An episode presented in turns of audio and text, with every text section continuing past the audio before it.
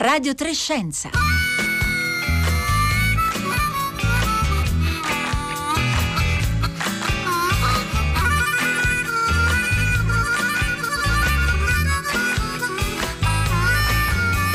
Martedì 7 gennaio 2020, buongiorno da Paolo Conte e dai colleghi di Radio Trescenza, Rossella Panarese, Costanza Confessore, Marco Motta e dal tecnico di studio Domenico Ganci.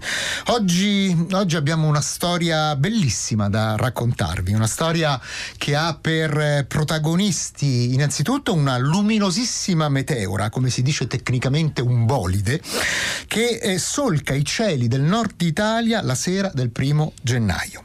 Poi una rete di telecamere per la sorveglianza del cielo denominata Prisma che riprende il fenomeno, un team di astronomi dell'INAF, l'Istituto Nazionale di Astrofisica, che proprio in base a quelle immagini individua nel modenese l'area di caduta di possibili frammenti del corpo cosmico che ha generato appunto quel bolide luminoso e infine una cagnolina, il suo padrone, che il 4 gennaio, dunque tre giorni dopo, trovano due frammenti del meteorite proprio nell'area indicata dagli astronomi, in località di Svetro tra Carpi e Mirandola. Una storia mai avvenuta prima in Italia a cui dedichiamo tutta la puntata di oggi.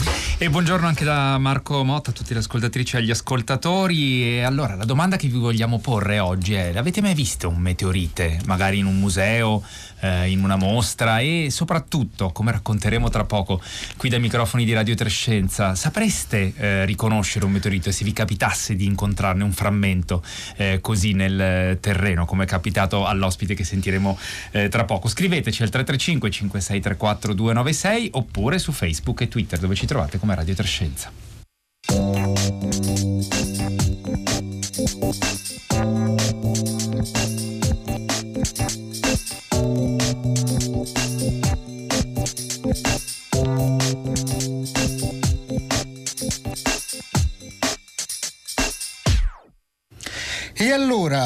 A dare un nome ai protagonisti della nostra storia, a partire proprio da colui che il meteorite lo ha materialmente trovato insieme alla sua cagnolina di nome Pimpa. Do il, allora il buongiorno a Davide Gatti.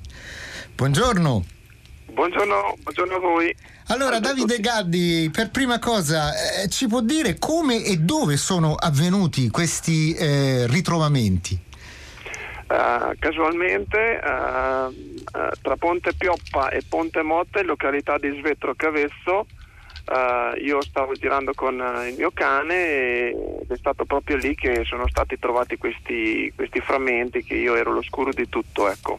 Ecco, lei non sapeva che gli astronomi avevano lanciato un'allerta proprio eh, cercando di avvertire le popolazioni di quell'area eh, qualora eh, avessero trovato un sasso un po' strano, diverso dagli altri. Eh, guardi, io sono una, una, persona che vive un po' insomma, nell'ombra, cerco di, di, di, farmi gli affari miei, ero andato a fare un giro a piedi per quello e, e è successo che um, sì, ho contattato una giornalista perché io sono poi anche 12 anni che non ho la tv quindi è una mia scelta e, niente, è successo, è successo che praticamente uh, mi sono poi informato dopo perché questa, questa, questa giornalista mi ha dato il, la mail di Prisma e, e lì ho scritto e, e da lì è partito il tutto, ecco, diciamo. Ecco, lei ha contattato Prisma dopo che la sua cagnetta Pimpa aveva annusato il, il meteorite, è così? Sì. Sì, ha trovato, lei è stata la prima che ha trovato il pezzo, il pezzo che praticamente ho, ho, ho, donato a Prisma, che poi è stato dato all'Università di Firenze. E sì, è stata lei che ha usato quello. Poi per puro caso io nel tornare indietro poi c'è stato un, degli eventi in mezzo, nel senso che mi si è scaricato il telefono e tutto, mi vedevo che mi arrivava delle mail ed è successo che ho trovato il secondo pezzo, l'ho trovato, l'ho trovato, uh, l'ho trovato lì uh, nella stessa zona. Ecco, perché lei quando ha saputo che quella poteva essere la zona di caduta, allora poi è ritornato sui suoi passi.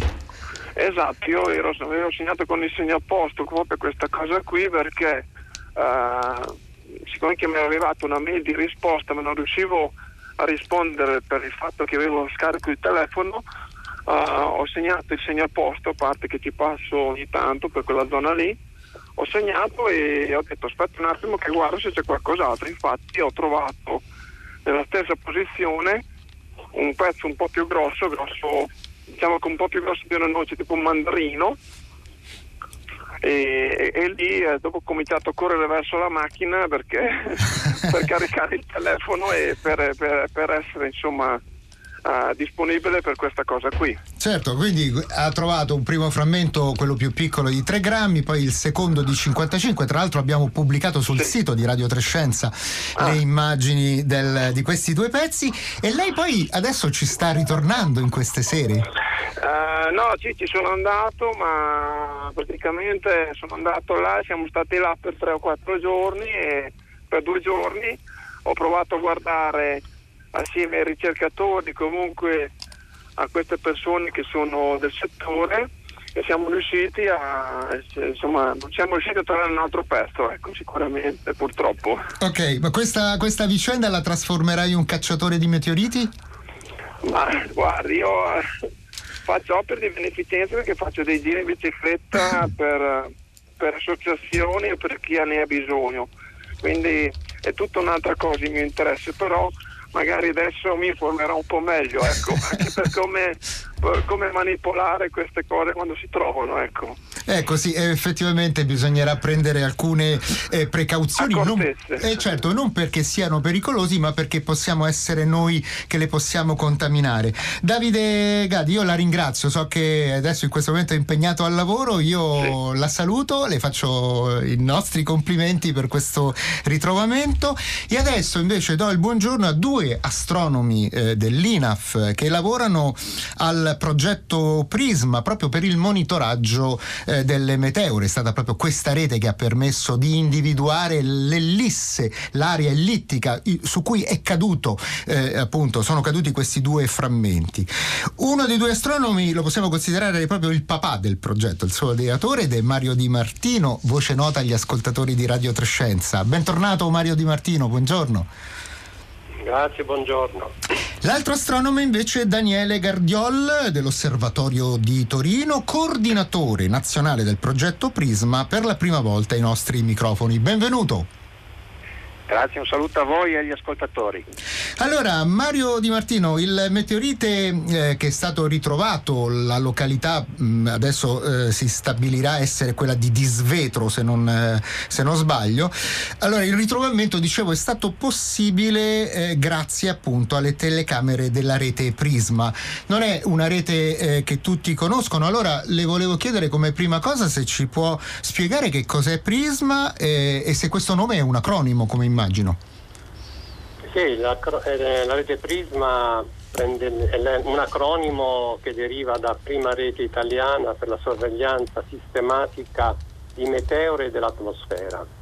In uh-huh. pratica l'idea è quella di mh, mm, spendere su tutto il territorio nazionale una rete di queste telecamere che in pratica eh, hanno dimensioni di un barattolo di birra che chiunque eh, può porre sul suo tetto, collegarle chiaramente condizione sine qua non che sia un collegamento a internet H24 eh, e queste telecamere automaticamente prendono 30 immagini al secondo del cielo eh, di tutta la volta celeste e se vedono qualcosa muoversi, che può essere un aereo, ma può essere appunto come noi cerchiamo un eh, bolide, una meteora brillante, archiviano questi dati che vengono inviati a un computer di controllo per essere poi analizzati.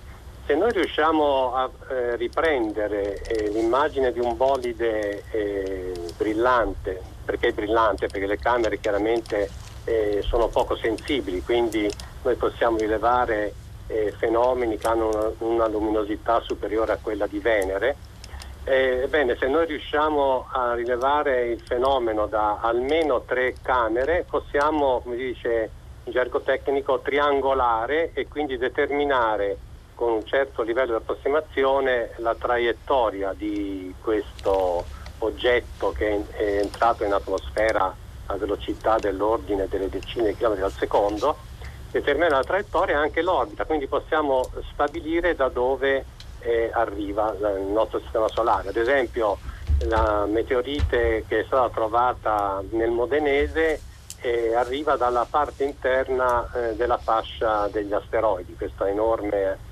anello di piccoli pianeti che è localizzato tra le orbite di Marte e Giove. Quindi questo è un... E... Prego. Prego. No, no, prego Mario Di Martino, l'ho interrotta. Quindi questo ci permette di stabilire la provenienza di questi oggetti e in, analizzando la composizione mineralogica della meteorite anche poter forse stabilire da quale asteroide arriva questo eh, frammento di roccia.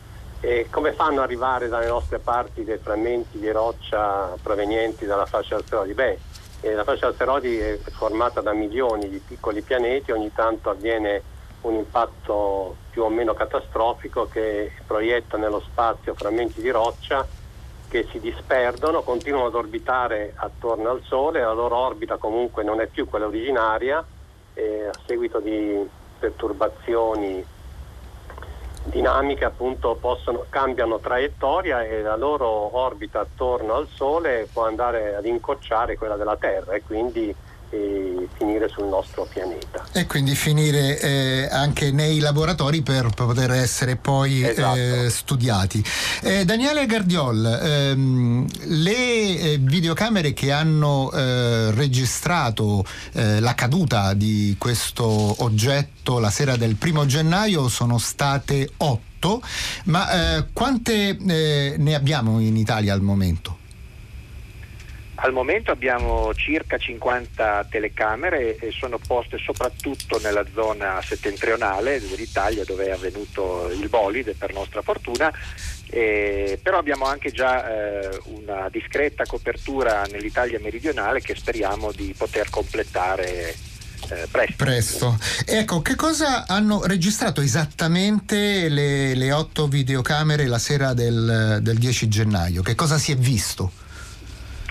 Si è visto, mh, mm, potremmo chiamarlo un, un, filmato, è un filmato che viene registrato, quindi una, la scia, quello che si potrebbe vedere anche ad occhio, però registrato sul, sui rivelatori. E, mh, mm, noi andiamo ad analizzare ogni singolo fotogramma e quindi andiamo a calcolare la posizione del bolide su ogni singolo fotogramma e in questo modo riusciamo a ricostruire la traiettoria su ogni, su ogni telecamera. Eh, combinando poi come come è possibile eh, le traiettorie delle varie telecamere, è possibile avere la traiettoria in coordinate, chiamiamole assolute, cioè in coordinate geocentriche e quindi avere proprio eh, la traccia eh, in atmosfera rispetto, rispetto al, alla Terra. Ecco, Daniele Gardiol, che cosa vi ha fatto eh, intuire che eh, qualcosa di quel corpo proveniente dallo spazio poteva essere eh, sopravvissuto al dis- distruttivo passaggio in atmosfera? Allora ci sono alcuni elementi, alcuni più oggettivi, altri più così intuitivi. Eh, si è visto subito dalle immagini che vi era stata una significativa esplosione, quindi una frammentazione del, dell'oggetto originale e questo può essere già una buona indicazione che eh, i frammenti possono essere sopravvissuti, ma soprattutto quello che è stato è un calcolo quantitativo. Tutti quanti i bolidi che vengono rilevati dalla rete ehm, eh, i dati vengono, subiscono una, un'analisi preliminare eh, in cui viene valutato eh, il mom- il, la quota a cui eh, è stato visto eh, la quota di impatto in atmosfera eh, e anche la quota mh, minima raggiunta dalla scia luminosa. Allora, più il bolide è andato profondo in atmosfera, cioè si è spento vicino al, a, a terra, più è probabile che eh, abbia lasciato eh, dei residui. E, mh, mm, abbiamo una soglia che cerchiamo di tenere piuttosto alta proprio per non rischiare di perdere eh, dei pezzi eh, che è intorno ai 35-40 km. Quindi se un bolide è andato profondo oltre quindi più basso di 40 km, allora mm, eh, provvediamo ad effettuare delle analisi ulteriori per cercare di determinare la, eh, la traiettoria in modo preciso e soprattutto applichiamo un modello fisico che tiene conto di alcuni parametri fisici che riusciamo a determinare, tra cui questi parametri ci dicono per esempio la velocità finale e soprattutto eh, la, la quantità stimata di massa eh, residua eh, al termine del volo, del volo del bolide. Quindi se questa massa finale non è zero, allora è probabile che qualcosa sia caduto a terra. Nel frattempo sono arrivati diversi messaggi dalle ascoltatrici e dagli ascoltatori al 335 5634 296 che innanzitutto hanno reagito alla eh, storia che ci ha raccontato eh, il, eh, lo scopritore di questo eh, meteorite, eh, cioè Davide Gaddi col suo cane Pimpa e appunto la reazione degli ascoltatori come quella di Alma, ce ne sono diverse ma insomma leggo quella di Alma che è rappresentativa, non ho visto un meteorite non saprei mai riconoscerlo, però cerco di mantenere una visione di curiosità verso il fantastico, certo che solo un cane di nome Pimpa Pippa poteva fare una simile scoperta e il suo padrone mi pare assomigli molto ad Armando, cose eh, magiche. Poi ci sono un paio di ascoltatori come Dario da Milano che ricorda che a Vienna c'è il Museo della Scienza che ha una collezione di meteoriti incredibile, mentre invece Cecchi da Codogno dice fuori dal Museo della Scienza di Copenaghen c'è un enorme meteorite caduto molti anni fa nell'Artico, lì all'ingresso, si trova lì all'ingresso ed essendo metallico perde molti frammenti che io ho raccolto e portato a casa. E poi però c'è eh, Marina da Cremona che dice eh, ieri seguivo proprio la notizia su Rai 3 Leonardo e mi sono proprio domandata come si riconosce un meteorite da un qualunque sasso. Credo che potrei benissimo non accorgermi della differenza. Mi spiegate come si fa? Mario Di Martino possiamo dare delle indicazioni utili ai nostri ascoltatori? Certo eh, beh innanzitutto eh, il colore. Il colore in genere scuro in quanto nell'attraversare l'atmosfera il meteoroide, cioè il corpo cosmico si surriscalda e la parte superficiale, che ha uno spessore dell'ordine di un millimetro, vet- come se si vetrificasse, forma questa che chiamiamo crosta di fusione che se la meteorite è fresca eh, ha un colore nero, se un po' alterata tende ad andare verso il marrone. Ma una cosa eh, diciamo, che può da, eh, fornire eh, dare dei sospetti è il magnetismo, cioè se uno ha una calamita e avvicina eh, la calamita a questo sasso sospetto, se questo come si dice tira, cioè se reagisce alla calamita, eh, può darsi che sia una meteorite. Ci sono eh, diverse rocce sulla Terra eh, che reagiscono alla calamita come la magnetita, però, eh, come la magnetite però appunto eh, se un, un, sasso che ha una, un colore sospetto reagisce alla calamita eh, sono buone probabilità che possa essere una meteorite. Esistono anche meteoriti non eh, magnetiche che non reagiscono al magnete, che sono appunto le condriti, quelle che arrivano dalla Luna, da Marte e da e alcuni asteroidi. Comunque diciamo il, eh, avvicinare una calamita a un sasso sospetto può essere già un buon indizio. Anche poi se... chiaramente anche Prego. se effettivamente poi ci sono, come ci stava ricordando lei, eh, molti minerali eh, presenti al suolo che possono reagire appunto alla, alla presenza di un, di un, magnete. Quindi spesso, capita spesso che ci sono dei falsi positivi mh, quando si fanno queste capita, ricerche purtroppo capita spessissimo e quindi eh, ma, eh, quello che aiuta ancora è, è la forma esterna, in pratica eh, l'atmosfera smusta gli spigoli del, di questo sasso cosmico, quindi la, la, forma in genere è un po' arrotondata, anche se come abbiamo visto la meteorite eh, trovata pochi giorni fa non ha una forma diciamo sferoidale ma è una forma da parallelitipido da piramide, però eh, come si può vedere nelle immagini, queste, i vertici di questi, di, questi, di questi, meteoriti sono molto arrotondati a causa appunto dell'ablazione che l'oggetto ha subito nell'attraversare l'atmosfera. Siete riusciti... diciamo, eh, colore, forma e magnetismo, questi sono i primi indizi che possono far pensare a una meteorite. E poi ovviamente le analisi di laboratorio che seguiranno adesso eh beh, nelle certo, prossime certo. settimane, però... Eh, no, com- che, sono già, che, sono già, in corso. E sono già in corso dove esattamente? Sono al Dipartimento eh, di Scienze della Terra di Firenze dove il professor Pratesi e il dottor Vanni Moggi sono esperti in analisi appunto di meteoriti stanno lavorando per determinare appunto il tipo di meteorite e la, sua composizione. Da, un così, da una prima occhiata eh, si vede che è una, innanzitutto una condrite ordinaria, cioè una delle più comuni, eh, che ha un basso contenuto di ferro in quanto eh, reagisce poco alla, alla calamita. Ecco. Però per avere un, un, eh, un un risultato preciso occorre attendere i risultati delle analisi di laboratorio. Certo. Daniele Gardiol, so che stanno continuando in queste ore eh, ancora le ricerche, non soltanto da parte eh, di eh, esperti dell'INAF, ma anche da parte di eh, tante persone, singoli cittadini che eh, si sono entusiasmati a questa storia e si sono messi a fare eh, ricerca di meteoriti sul campo. Ehm, avete nuove notizie di nuovi ritrovamenti? Commenti?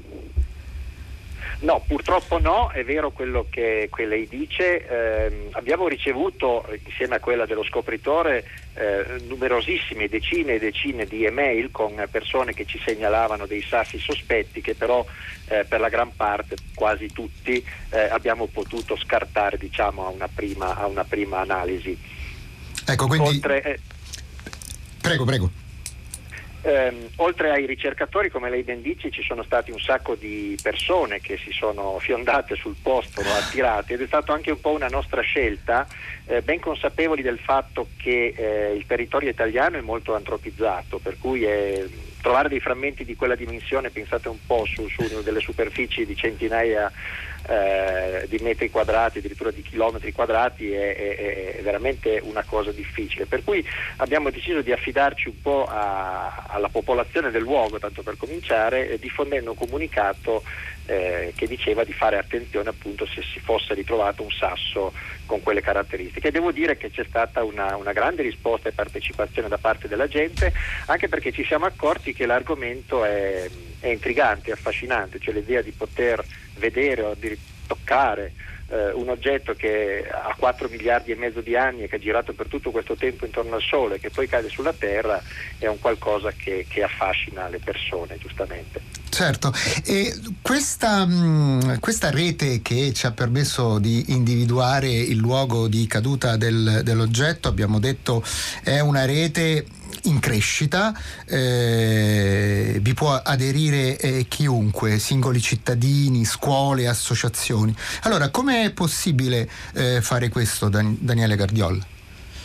Eh, eh, si può scrivere al Project Office, che è il gruppo di eh, persone che eh, è responsabile della rete, ha, abbiamo un indirizzo email che posso dire. Certo, assolutamente. Certo, prisma-basso PO le due, le due lettere P e O, quindi prisma-PO, chiocciola inaf.it. Mm-hmm. Ecco, allora eh, noi riceveremo le vostre email e risponderemo. Eh, il problema è eh, un problema economico, nel senso che noi non abbiamo al momento fondi che ci consentano di estendere in modo esagerato la rete, per cui stiamo centellinando un pochettino le poche risorse che abbiamo, quindi eh, dico subito ci, ci, perdonerete se non riusciremo a dare soddisfazione a tutti. Eh, così abbiamo risposto uh, anche all'ascoltatore Giacomo Monnanni che su Twitter chiedeva proprio come si può richiedere l'installazione di una telecamera di prisma sul eh, proprio tetto. Ehm, e ci sono invece altri ascoltatori e ascoltatrici che hanno continuato a scrivere al 335 56 34 296 come Franca da Carpi, quindi dalla zona di cui stiamo eh, parlando e dice frequento spesso quella zona, d'ora in poi sarò anch'io una cercatrice di frammenti di meteorite, quindi abbiamo suscitato eh, interesse ed entusiasmo tra i nostri eh, ascoltatori ascoltatori. C'è Giorgio da Trieste che dice: Ma il meteorite con l'alta velocità non dovrebbe penetrare nel terreno e non restare in superficie? E poi c'è un altro ascoltatore o ascoltatrice che non si firma, ma eh, sostanzialmente voleva chiedere se può essere pericoloso sotto qualche forma toccare questi frammenti di meteorite. Mario Di Martina, possiamo rispondere a questi ascoltatori? Eh, sì, eh, la meteorite eh, quando arriva al suolo, se è di piccole dimensioni, eh, non arriva con la velocità cosmica, in quanto eh, si aveva prima di incontrare l'atmosfera terrestre, cioè dell'ordine del, della ventina di chilometri al secondo, decina di chilometri in più o in meno, eh, che vuol dire appunto intorno ai 70-100 mila chilometri all'ora. Viene frenata dall'atmosfera e in pratica da quando il bolide si spegne eh, inizia quella che è chiamata la fase buia della traiettoria e in pratica i frammenti sopravvissuti all'ablazione dell'atmosfera eh, vengono giù in caduta libera, quindi la velocità al suolo, quando l'oggetto arriva al suolo, non permette diciamo, la formazione di un cratere. Dipende chiaramente dalle, dalla massa dell'oggetto, se l'oggetto ha dimensioni di qualche decina o qualche centinaia di metri è chiaro che eh, l'atmosfera sì, influisce però fa poco e quindi la velocità cosmica viene in buona parte conservata e avviene un impatto, un impatto che a seconda delle dimensioni dell'oggetto eh, può eh, formare un cratere, come ad esempio il cratere che abbiamo scoperto nel 2009 in, in, in Egitto, dove un corpo cosmico delle dimensioni stimate intorno eh, di un diametro di circa un metro, un metro e mezzo, eh, di metallo, ha formato un cratere di diametro di 45 metri e profondo 15 metri. Certo. Da parlare del Meteor Crater in, in Arizona eh, dove appunto un corpo di una sessantina di metri, anch'esso metallico, ha formato un cratere di diametro di oltre un chilometro, un chilometro e due. Eh, Mario Di Martino, diamo una risposta secca invece a chi chiedeva se può essere pericoloso toccare questi frammenti no, no, di meteoriti. Non, non, è mai pericoloso. Non è pericoloso.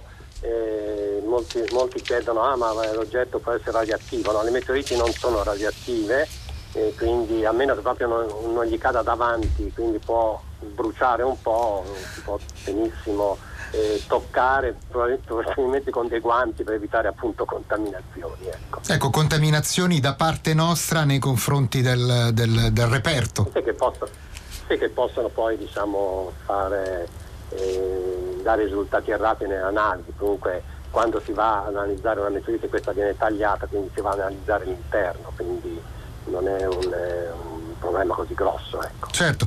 Daniele Gardiol, eh, ci stanno anche scrivendo molti ascoltatori a proposito appunto delle telecamere che si possono installare sui tetti di scuole, di edifici, di case. Ma quanto costa poter avere una di queste telecamere e chi paga i costi? Allora, il costo di un sistema che comprende la telecamera propriamente detta e poi anche un computer di controllo che eh, analizza le, le, immagini, analizza le immagini sulla singola telecamera, quella la chiamiamo una stazione Prisma, ha un costo di poco superiore ai 2000 euro attualmente. Noi siamo riusciti a ottenere alcuni finanziamenti eh, sia dalle singole sedi dei, dell'Istituto Nazionale di Astrofisica che hanno installato delle telecamere perché partecipano alla rete, sia da parte eh, della Fondazione Cassa di Risparmio di Torino e poi da parte di, di, privati e di associazioni che in un modo o nell'altro attraverso dei propri canali di finanziamento hanno finanziato l'acquisto eh, della propria stazione, l'hanno, l'hanno installata e, e, noi l'abbiamo integrata nella rete. Ecco. Quindi è una vera, è una vera rete diciamo, diffusa. Una rete diffusa non è presente soltanto nel nostro paese, ci sono molti altri paesi che hanno reti simili. Sì certo, sì, certo. i primi a mh, tentare mh, questa esperienza sono stati eh, degli astronomi cecoslovacchi negli anni 60, eh, con una tecnologia ovviamente diversa, poi ogni paese, ogni gruppo sceglie la sua tecnologia eh, esiste un, esistono reti un po' dappertutto, in particolare per esempio in Australia il Desert Fireball Network che è riuscito anche a, a recuperare già un paio di meteoriti, ma là sono facilitati, adesso Dal... del, del, fuoco, diciamo, là sono facilitati di essere nel deserto, nel deserto. è facile certo. diciamo, recuperare, vedere un oggetto, un oggetto nero. Certo. E, allora dobbiamo, poi, dobbiamo, dobbiamo, fermarci qui eh, Daniele Gardiol eh, perché il nostro tempo sta per terminare. Io eh, eh la ringrazio ringrazio, ringrazio lei, ringrazio Mario eh, Di Martino, siete entrambi astronomi dell'INAF per averci fornito molte informazioni sul progetto Prisma. Permettetemi anche di salutare e ringraziare eh, Walter Riva, direttore dell'osservatorio del Righi di Genova, che eh, appunto ci ha dato notizia delle due meteoriti proprio a poche ore dal loro ritrovamento. E con questo è tutto, adesso buona prosecuzione con i programmi di Radio 3 con Marco Mauceri e Guido Zaccagnini. Un saluto a tutti da parte di Paolo Conte.